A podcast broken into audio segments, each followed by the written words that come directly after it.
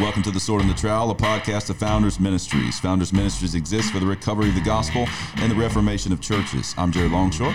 I'm Tom Ascol. Thanks for listening to The Sword and the Trowel today. We are delighted about this podcast. We are going to recap the Southern Baptist Convention 2021. And so if we had That's, uh, you might be overpromising if there. we had about a week, maybe we could do it. But we'll see what we can do in the short time of this podcast. we will blindfold ourselves and throw darts, and wherever they land, that's what we're going to talk about. Yowzers. It was it was it, it was It was something. It happened. Yeah, it Um, did. well, we had a Be It Resolved conference, and that was a wonderful time. great. Uh, we sold that out about 700 folks. Man, we could have, we could have sold hundreds of more tickets. I know it was great. The people that were there, just th- big thank you to everybody there. Uh, so many people at that conference, so many people at the convention coming up saying that they listened to this podcast, they benefited from it, they appreciate the teaching of Founders Ministries. So we're very grateful that you are um, benefiting from what God is doing here.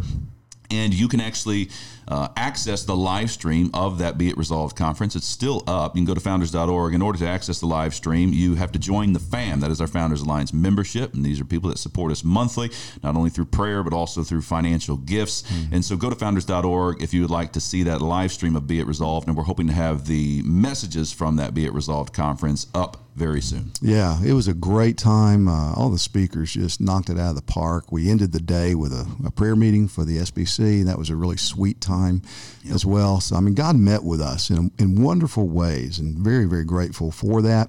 And let me just uh, say a minute here, or take a minute to say that how much we appreciate and, and are grateful for the folks that do support us financially. And we've got a lot of needs, we've got a lot of opportunities. I mean, the Lord's doing things with founders, the Institute of Public Theology, which is going to launch here in just a couple of months.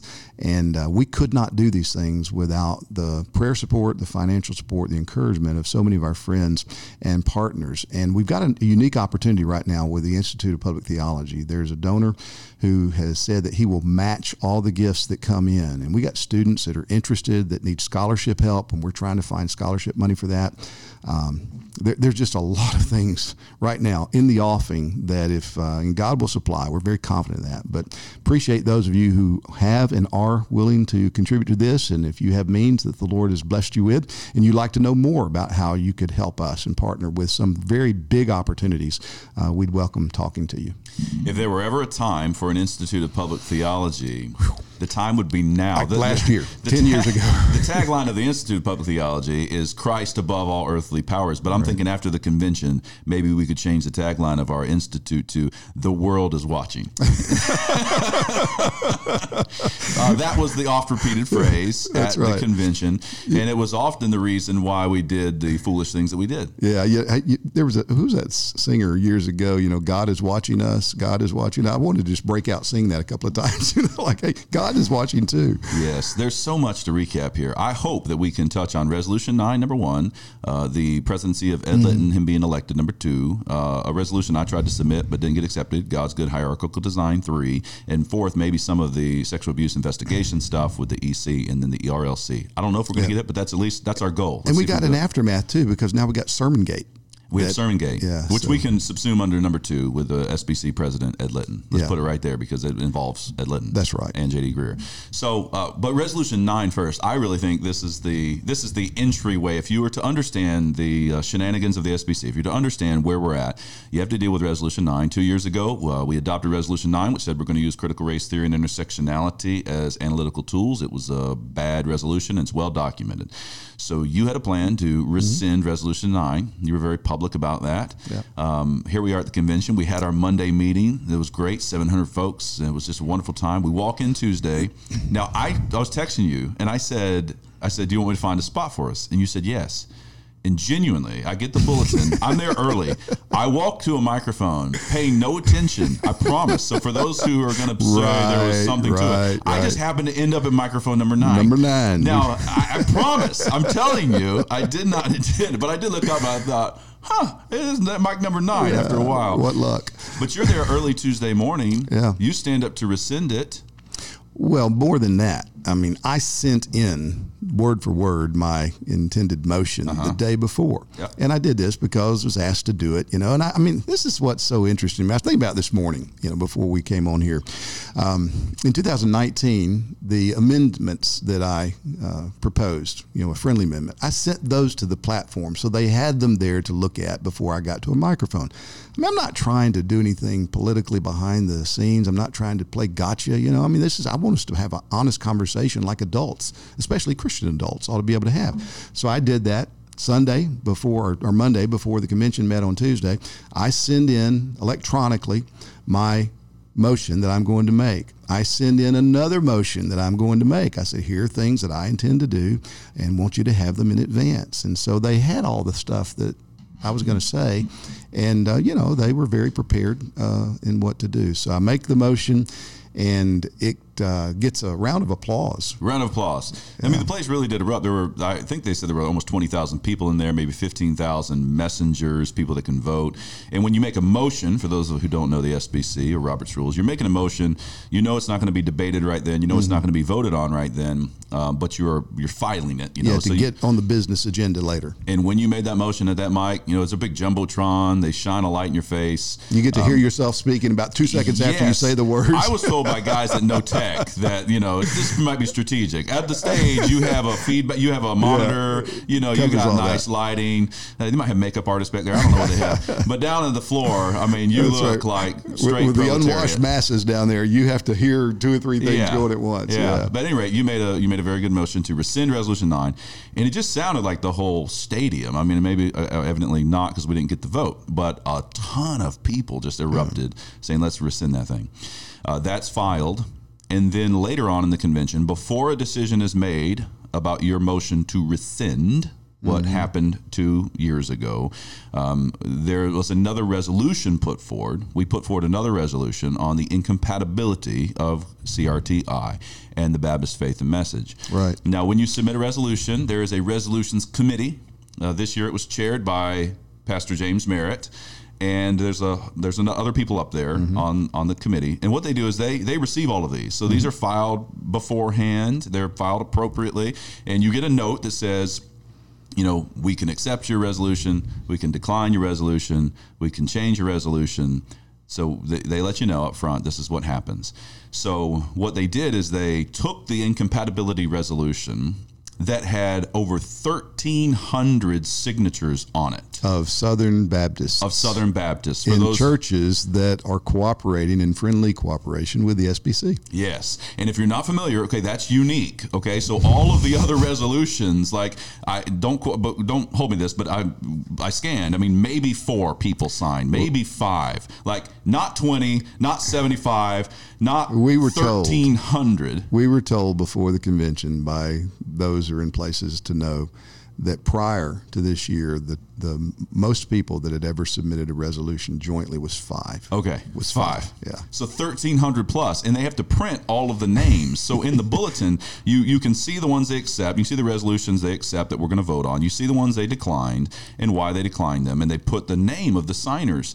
Well, when you got to resolution on incompatibility, it was like Four turn the page, and a half names, pages. names, names, Four and a half pages. names, names, names.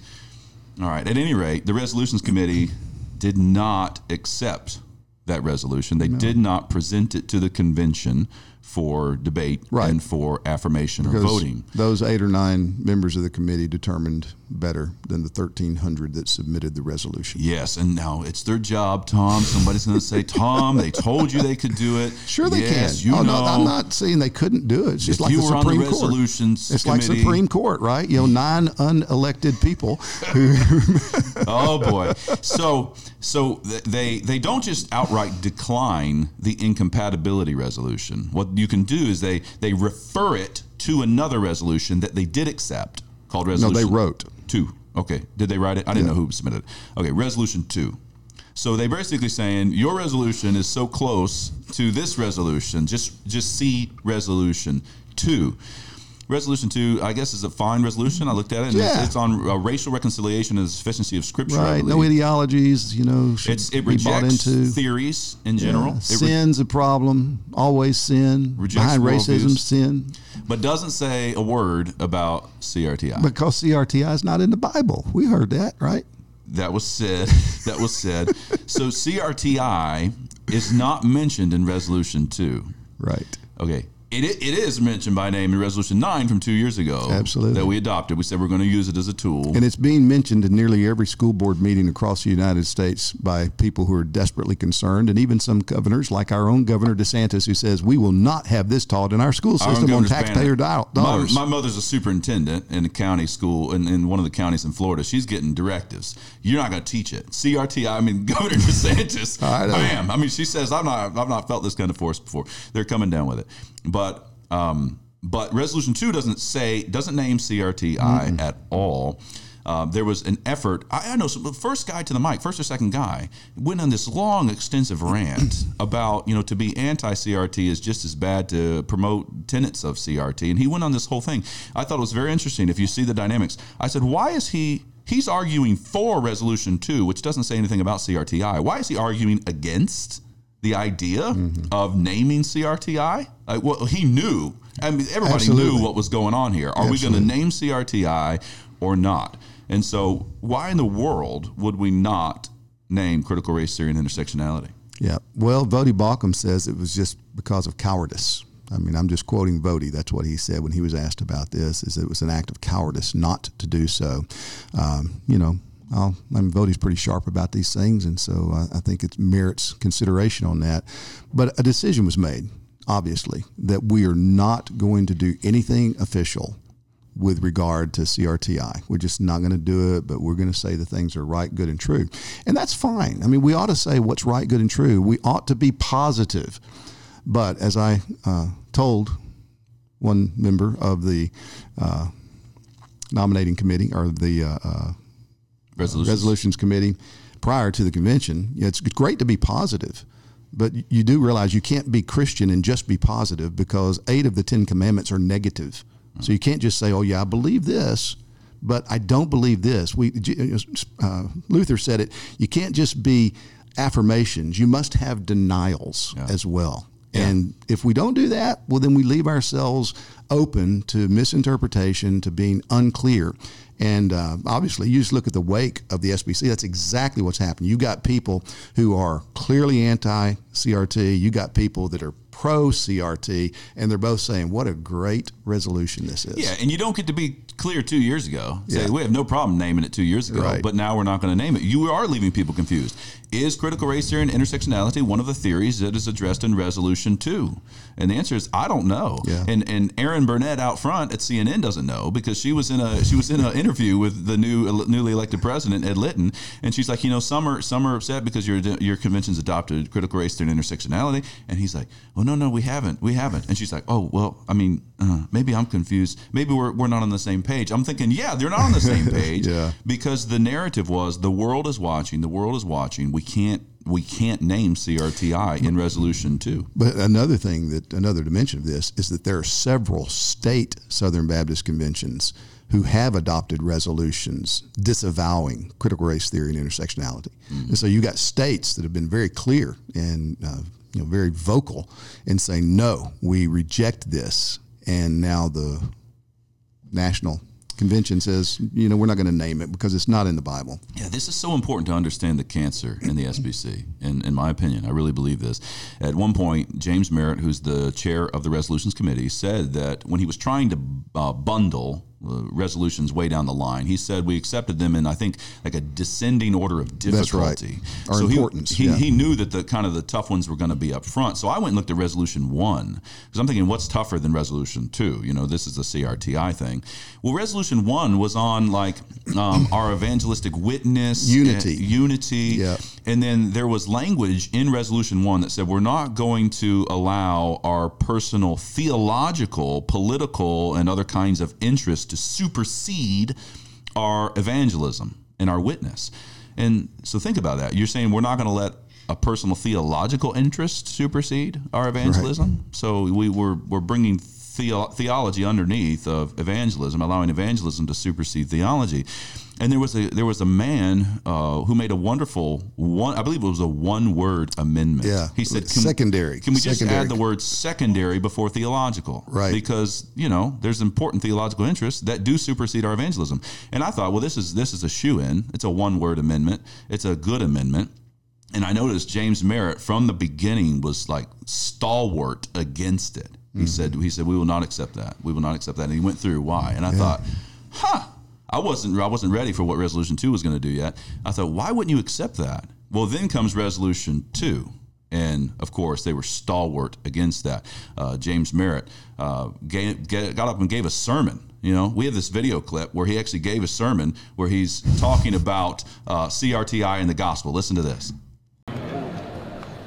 So, fellow messengers, let's just put it on the table. Okay. All right. It's time to find out who we are and where we're headed. I'm going to say this bluntly and plainly. If some people were as passionate about critical about the gospel as they were critical race theory, we'd bring this world to Christ tomorrow. And just lost my vote. Just lost my vote. Address the question. When I was a student at Stetson University, my first semester, I read the New Testament through Point of order. 27 times. I've read the Bible through every year for probably the last 40 years. I found a lot about race. I found a lot about race. There's only one race, the human race. And it's all, we're all created in the image of God. I found a lot about racial reconciliation. We've been given the ministry of reconciliation, not just reconcile God to man, but people to people. CRT Oh. doesn't do that. But I didn't find CRT Exactly. in the Bible. Well, correction. I did find it. It stands for Christ returns triumphantly. We got a choice. Well, there it is. Take your pick. Take your pick. Critical race theory on the one hand, Or the gospel. The gospel. You're going to be passionate about one. Now, the critical race theory is an ideology that subverts the gospel of Jesus Christ and would lead people to hell, and we're told to not be taken captive by vain philosophies, worldviews, and theories that we're actually rejecting in Resolution Two that he's advocating for, but we're just not naming it. So, You know, I want to say, can you imagine how much further the gospel would have run in the first century through the Roman Empire if the Apostle Paul had been as concerned about the gospel as he was about the Judaizers? Hmm. You know, if he'd have been as passionate about the gospel as he was about those folks perverting the gospel, no telling what would have happened. Yeah. Eschaton might already be here.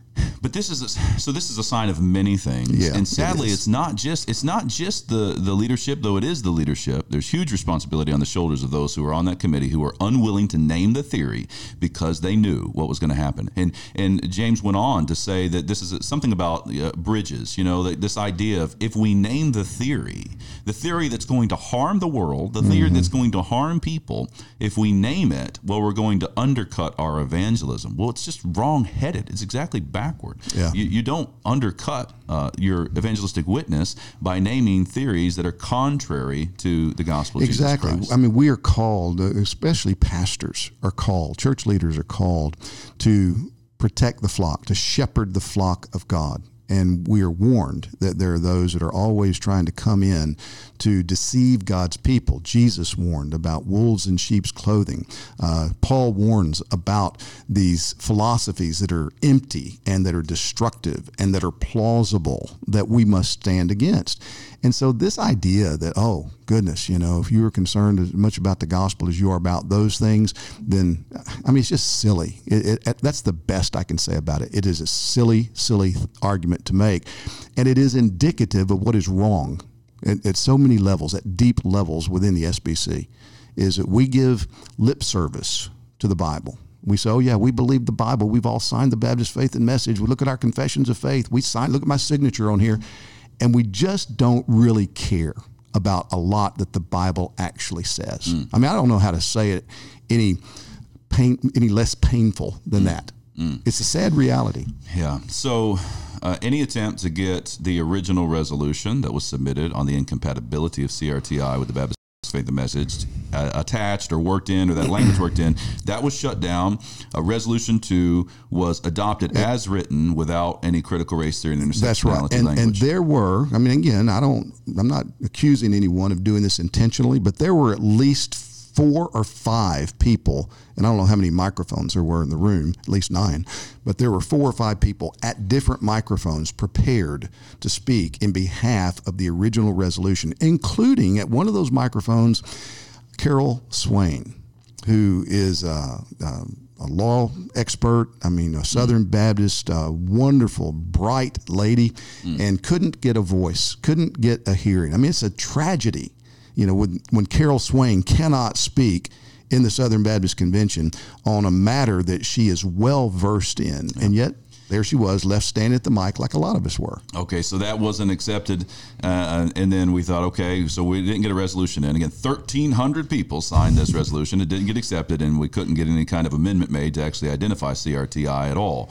Now we're hoping maybe the maybe your motion to rescind. You know, you had filed that day Yeah. one. It was day two, and we were going to hear the feedback uh, on that decision. So when we heard the feedback.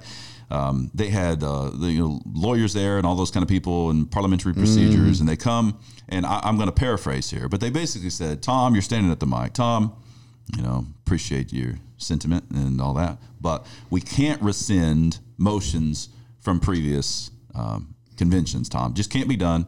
Uh, there's no way to actually. That, that was that convention. This is this convention. We can't rescind it.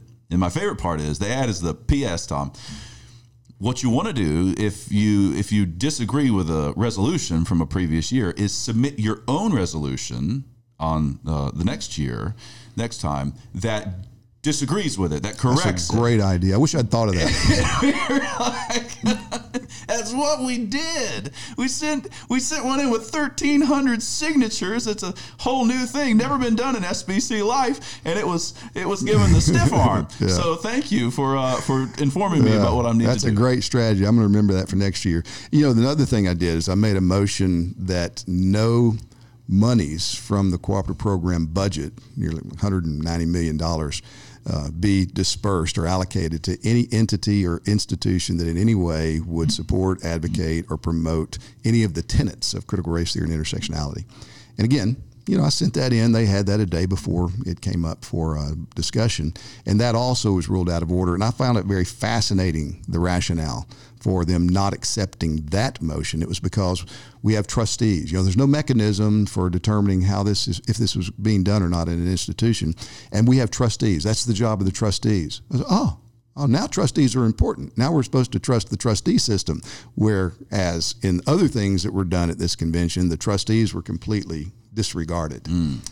So, I mean, summarizing Resolution Nine and then Resolution Two, this from this year, uh, the real, the clear thing that came across to me was the world is watching. We're not going to name CRTI, Right. and there were people outside when I was leaving, like yelling uh, in uh, objection to the Southern Baptist Convention in general, uh, probably thinking the SBC is racist. They were they were chanting about, you know, you want to talk about critical race theory and intersectionality, da da da da da. So there was pressure upon the SBC, and the leaders especially felt that pressure and thought we can't name CRTI because the world's watching. Washington Post is here, the New York Times is here. If we name this, we're going to be called racist, and we're going to be called unloving, and we're going to lose our witness. So, uh, second thing. SBC presidency. You had Mike Stone, who was running as uh, at least uh, kind of the most conservative candidate. He's speaking directly to issues. He's saying that churches that have women pastors, um, they should not be in the SBC. He's saying critical race and intersectionality are bad. He's saying the SBC is not in a good way, so he's kind of taking that move. Ed Litton would appear to be running the candidate further to the left, although he's claimed that he's a moderate, but we know that. Um, No, he past- claims he's a conservative. I'm sorry, he claims Yeah. that he's a conservative. right. He claims that there are no moderates in the SBC, so he's Right. claiming he's a conservative, but still he's the clears to the left. He has his wife preach with him on Sunday. We saw that. Uh, his confessional statement on his church said that there were parts in God. Three And parts. So we had a heresy on the doctrine of God that was actually changed from the day he was elected to the SBC president. Within about 30 or 45 minutes. and the next day it was it was changed on his website, uh, and more stuff has come out. So I think it's legitimate to say that he, he's running as a candidate further to the left, Mike to the right. Al Mohler seems to be kind of coming in the middle, maybe trying to appease what the the fault line that appears to be there, and uh, Al did not get through the first round. He came in 3rd with Mike Stone coming in in the first vote with the most votes, and Ed coming in the second place with the second most votes. Yeah, and it was really. Uh, I mean, I just, regardless of who wins the presidency, I hate what happened. I mean, there was a smear campaign against Mike Stone, and it, it just grieves me. I think I don't know if we've talked about it on this program. We've written about it, but uh, you, you had Russell Moore's private letters, you know, emails. One email that he sent to some of his board at the ERLC before he resigned, I guess it was a year ago. And then a private letter, like 13, 14 pages, that he sent to J.D. Greear, the president of the SBC, that also was leaked. You know, so rather, somebody said that you want to, you know what you call uh, an SBC press conference? leaking. You know, you you leak things. That's an SBC press conference. So anyway, all these things that just smeared the uh, executive committee, and maybe the executive committee needs to be examined. Maybe they did some things wrong, but personally, by name, went after Mike Stone, and then even at the convention. There was a woman that approached Mike Stone and his wife in the presence of others and walked away and said, you know, he told me that I was ripping the SBC apart, and this woman uh, says she's a survivor of sex abuse. Maybe I don't know her, don't know anything about her story, but everybody pounced on that. Said I can't believe Mike Stone would do this. I mean, there's no did it happen. It's automatically believed that it did happen, and I talked to multiple people, multiple people at the SBC.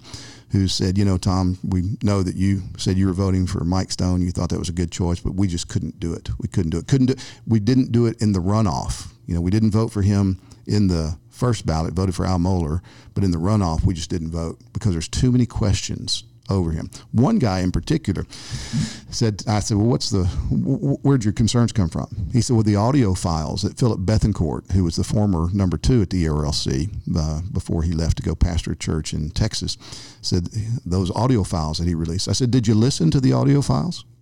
He said, well, no, I just read Bethancourt's description of them. I said, well, now that you've read the description, go back and listen to the audio files themselves, and then you will realize just how you have been manipulated the way they wanted you to be manipulated. Yeah, I mean, there's so much that could be said here, but we do need an educated um, group of Southern Baptists so that they're not played in the way that they were just played by And by Russell. educated, you mean biblical. Yes, biblical and, and, and, and wise to what God's word says about such things. Right. Because what Russell Moore did was not appropriate. It was No. not in accordance with God's word, and was cowardly. y- y- it's hard to process because you're getting all of it second and third hand.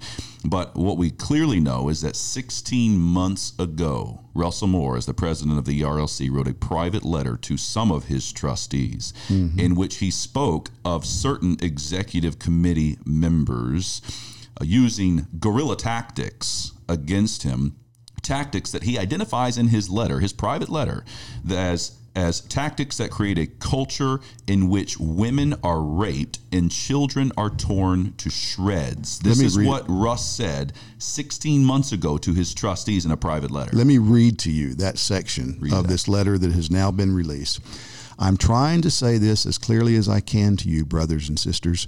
These are the tactics that have been used to create a culture where countless children have been torn to shreds, where women have been raped and then broken down. Now, if the head, I mean, just any man, forget Christian, forget head of an entity, any man is privy to a culture where this is going on and it's going on regularly, and he doesn't intervene and do everything in his power to stop it, I question whether he really is a man. I, there's something wrong with that. Multiply that with a Christian man.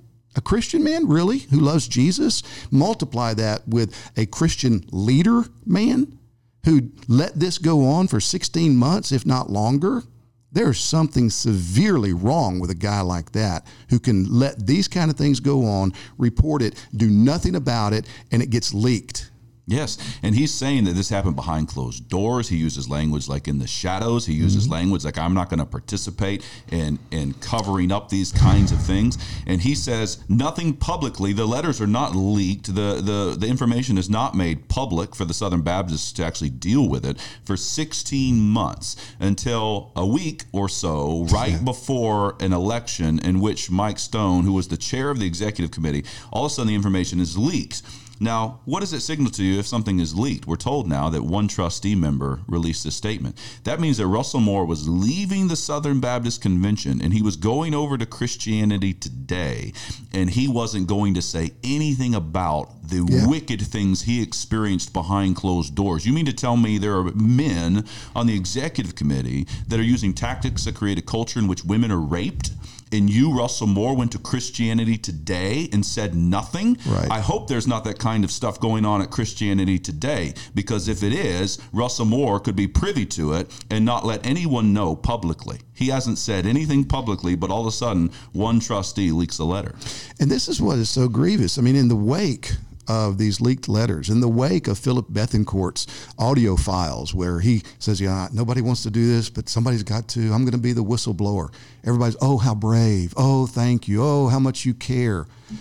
And I'm thinking, seriously, seriously, to, to first of all, what they did was wicked. It was unbiblical. Secondly, for people to applaud it, for Christians to applaud it, it shows you again just how badly, no matter how many documents we've signed, how many confessions of faith we wave and say we believe, we do not know the Word of God.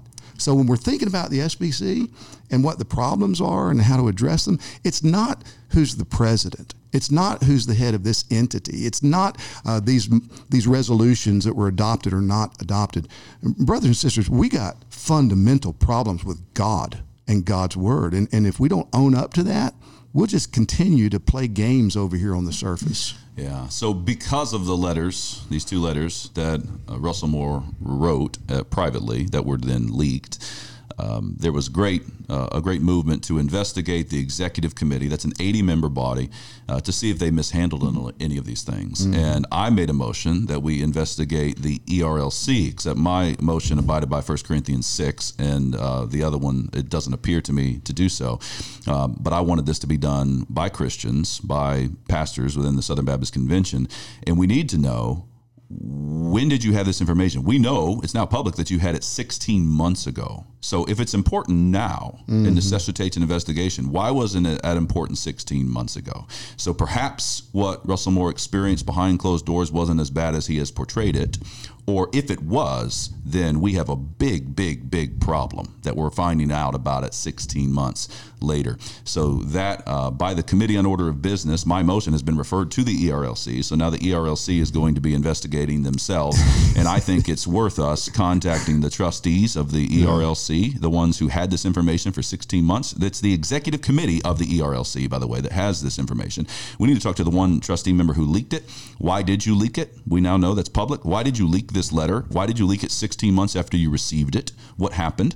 Um, what else do you know? Do, Were there other kinds of terrible things? Uh, there's no way you're actually going to be able to investigate the EC if you don't actually begin to investigate the ERLC and say, what did the president, uh, the former president Russell Moore, know? When did you know it? And why in the world did we keep it covered up for so long if it was that serious? Yeah, and there need to be some straight answers to very simple questions in this whole investigation process. Just as you framed them right then, it's not enough to say, "Oh, you know, yeah, we we dealt with this and it's all covered." No, no, no.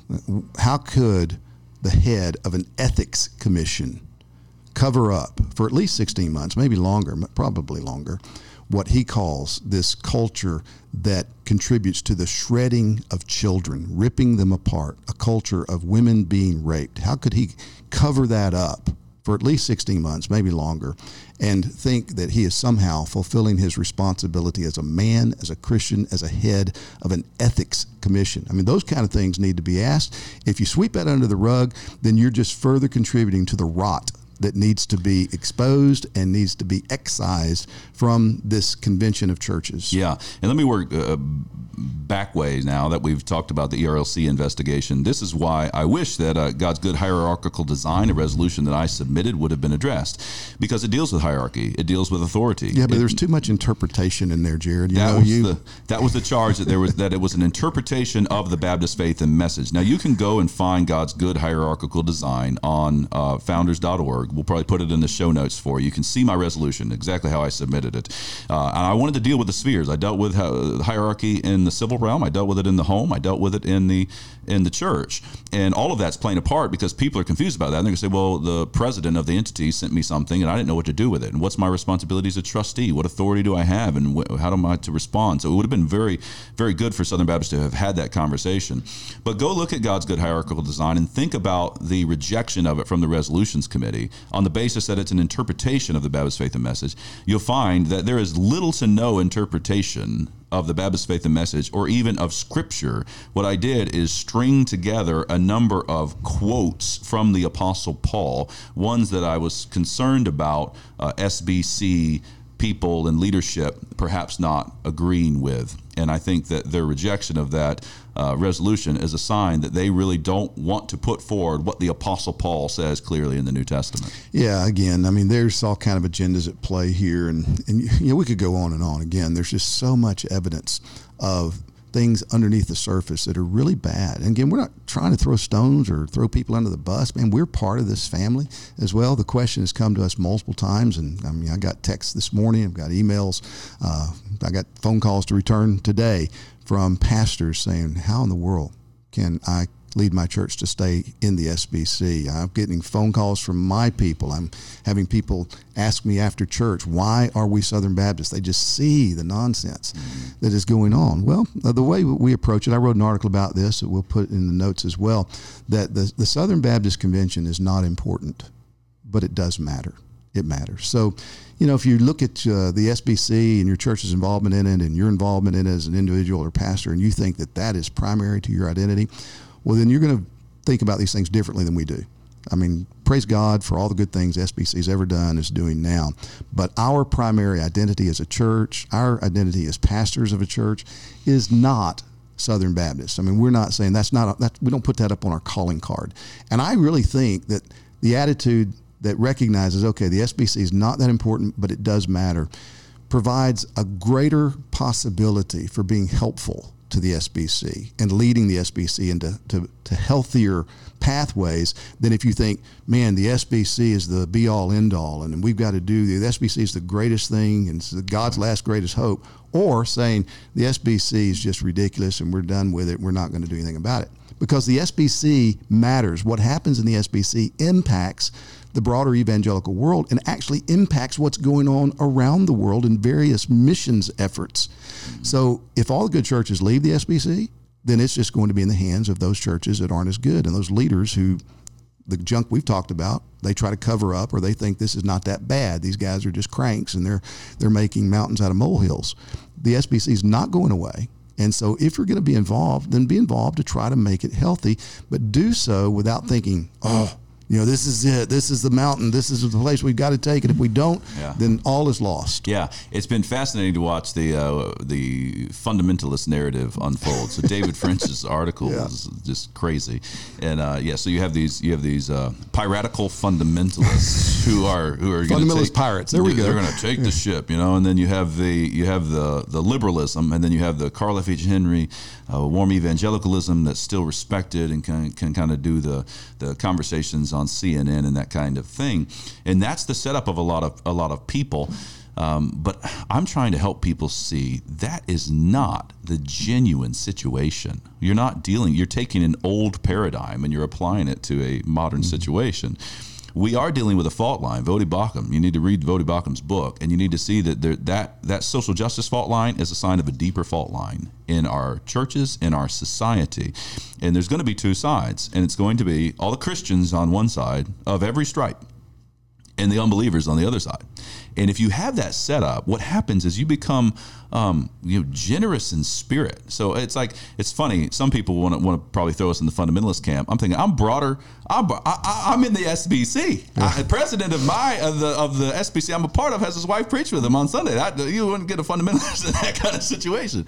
But you can have this um, joyful way of saying, yeah, I'm going to keep laboring on because I love the saints. I love Christians. And, and, not again, not just SBC, but it's broader than that. And if you see what's coming in our society, Well, I think that can give you good reason to say, I'll stay. Uh, you have to have your lines drawn. And uh, for anybody that wants to step out now, I say, you know, I understand. I mean, Sure, uh, absolutely. but I think you, you have the Baptist Faith and Message. I mean, we're a 1689 church, so we've never been happy with the Baptist Faith and Message 2000. Mm-hmm. It's not enough uh, so for us. So, but you still have it. Sure. And you know, you you can't actually be in the SBC and have women pastors. Now we have a problem of having that situation. Yeah. But it's going to be interesting to see what happens because you still have the Baptist Faith and Message 2000 that has to be agreed to in order to be a missionary, in order to be a church planter, in order to be a church that's in happy cooperation. And while we're messing around, you mm-hmm. still have that you still have that grounding. So we're going to call people to it and see what happens over the coming years. But particularly do that given the setup in our culture and what is happening. right. I want I, I want to be with all the Christians. I'm willing to have that big tent if you do end up changing your confession or you refuse to remove churches that are clearly not in uh, cooperation with it. Well, then we're going to have to talk. Yeah, because they're the, the biggest fault line, and Voddie's talking about within evangelicalism, but the biggest dividing line is the church and the world. It's the pagan religion and it's the Christian religion. And so, yeah, I'm willing to live together with brothers and sisters that we don't agree with on details of our own confession, and I'm willing to try to link arms where we can with Presbyterians and uh, converted Methodists and others that we wouldn't even start a church together with because of where we are in our culture and what is coming. We, we need to have that kind of genuine uh, Catholic type of spirit toward other believers. But where we can't remain silent is whenever we've got folks on this side of that that divide, Christians, who are aiding and abetting the pagan religion by saying, "Oh, these things don't matter." You know, the, the, the Bible doesn't talk much about homosexuality, and Jesus never said anything about critical race theory. And I mean, when you start doing that, you are helping the enemy. You're helping the paganism. And so as Christians, we, we've got to stand against the world. We got to try to bring the world to Christ, go to after those pagans that are being duped in their, um, their blindness to these false gods and try to preach to them the true God who has grace for sinners in Jesus Christ, who gave up his son so that sinners can be reconciled to him, have life everlasting, forgiveness of sins. And at the same time, we've got to say to our brothers and sisters on our side of this massive divide, stop it. Stop that. What you're doing Stop is not that. helpful. You're being manipulated. You think you're doing good. You're actually doing evil. We need you to be quiet. And the, the bigger problem is when the people doing that are in leadership. Then we need to say, look, you not only stop it, but step down. Okay? I mean, go get down and let's have conversations and help you be retrained in what the Bible actually says. And so we can't we can't do either or. We got to do both. Exactly, exactly. Which is ed- which is educating Southern Baptists, discipling Southern Baptists on uh, what it really means to say, "As for the saints in the land, they are the excellent ones, in whom is all my delight." And that doesn't mean that I'm going to refrain from telling you to stop it. Right. I, I love you. Stop it. And I love the unbelievers. Too. So stop it. And matter of fact, the world is watching, so stop it. So the world's watching. So would you name CRTI and tell them that it is bad for them? Don't don't poison them. Don't don't let them poison themselves and let Erin Burnett out front be confused about what you really believe. You know, this- it's it's beautiful when you get it. So the problem is there is a lot of setup. I see a lot of guys I think that are kind of positioned for that warm evangelical middle. They, they and I'm thinking, guys, you've got to genuinely love people. As Yeah. Voddie said. I mean, Voddie said this a long time ago. So what would you say to these evangelical leaders who haven't really? He said, I tell them to man up and love. Yeah. And that is, it- it's a lack of courage. It was cowardice that we didn't address it. It was a lot of the things. If you go through what, what we've done, it is cowardice. And it's not genuine love. And it's not gentleness. And it's not mm-hmm. goodness. Right. It's not those things. It's not brotherly love. And it's not preserving our unity. And there is a theological problem because if you go back to Resolution 1, Resolution's the preamble to Resolution 2. Resolution 1 is an argument for Resolution 2 is written, which says, hey guys, those theological interests, and those po- those political interests, which are entirely outside of the Christian faith, you know, they don't have this lordship of Christ. They don't have this Kuyperian vision. They don't have a lot of the things that we've been talking about. They're completely outside. It's where you can say something like James Merritt did. You know, you be mm-hmm. have, if you be concerned about the gospel of Jesus Christ. So we have to say, hold on, theology informs your evangelism. Mm-hmm. It's that simple. And you're going to have to get serious. And theology informs love and what love absolutely. is. And You know- what Christian brotherhood is. Uh, you know, Ed Stetzer wrote an article for Christianity Today that I was uh, interviewed on a uh, Christian Worldview radio recently, and they read the article to me. I had not read it yet, in which he says that Southern Baptists chose the way of love rather than legalism, you know, by electing Ed Litton rather than Mike Stone. And I think, really, you know, love versus legalism, and he went on this you know, explanation of that. But biblical love, according to the Apostle Paul in 1 Corinthians 13, rejoices in truth rejoices in truth. If you think it is loving to downplay truth or to let truth be uh, slain in the streets and do nothing about it, you don't understand either love or truth. And we get our definitions of both from God's word. Comes right back to it. What we've been saying here for now years is that we've got to come back to the scripture, let God himself define for us these realities that we must live with every day. He's the one who created the world. He's the one who set the rules for the world. He's the one that reveals to us what is right and wrong, what is true and false, what is good and bad. And when you start tinkering with his definitions, you might still call yourself uh, people who are thinking biblically, but you have wandered far afield from what God himself has actually said. Yeah, Ed Stetzer also wrote another piece that says Southern Baptists are at a fork in the road, and the fork in the road is whether they're going to deal with the rampant racism kind of thing or not, whether they're going to deal with the sexual abuse stuff or not. And you know, I'm saying we're at a fork in the road, but it's not that fork. Uh, I'm convinced that the Christians uh, that assemble there for the Southern Baptist Convention abominate both of those sins. They Sure. abominate them. Yeah, who doesn't? that's not a Who fork. doesn't? That's not a fork in the road. The fork in the road is: Are you going to follow Yahweh?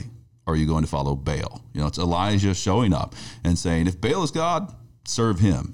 And if the Lord is God, then follow him. But how long are you going to go on limping between two opinions? So that that is our message to the Southern Baptist Convention at large and the leadership that is highly concerned about the world watching them. It is choose this day whom you will serve. Who is it going to be?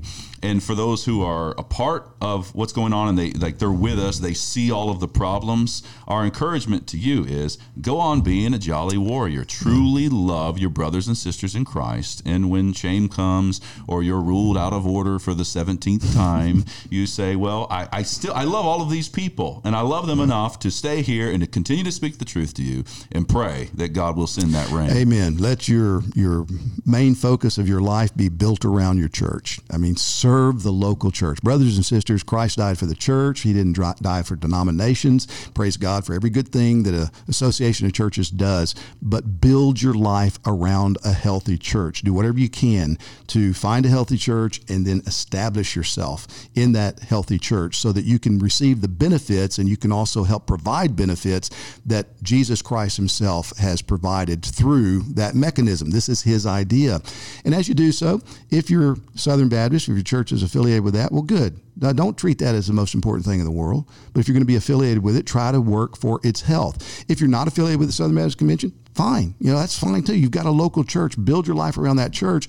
But don't be completely unconcerned about what happens in the SBC because what happens in the SBC matters and it will have an impact that ripples out through the evangelical world in North America and indeed around the world through our mission endeavors. Hmm. Well, I think we did it, Tom. I think we covered the landscape. Oh no, we left a lot of stuff, man. We didn't even talk about Sermon Gate, There's so a you lot know. of stuff in there. Maybe we'll come back to those things. Yeah. Thank you so much for listening to the Sword and the Trowel today. So grateful for y'all who listen and who have encouraged us, uh, not only up in Nashville at the convention, but even over the past many months. Thank you for sending all that. We encourage you, grow not weary in doing good, for we will reap if we don't give up.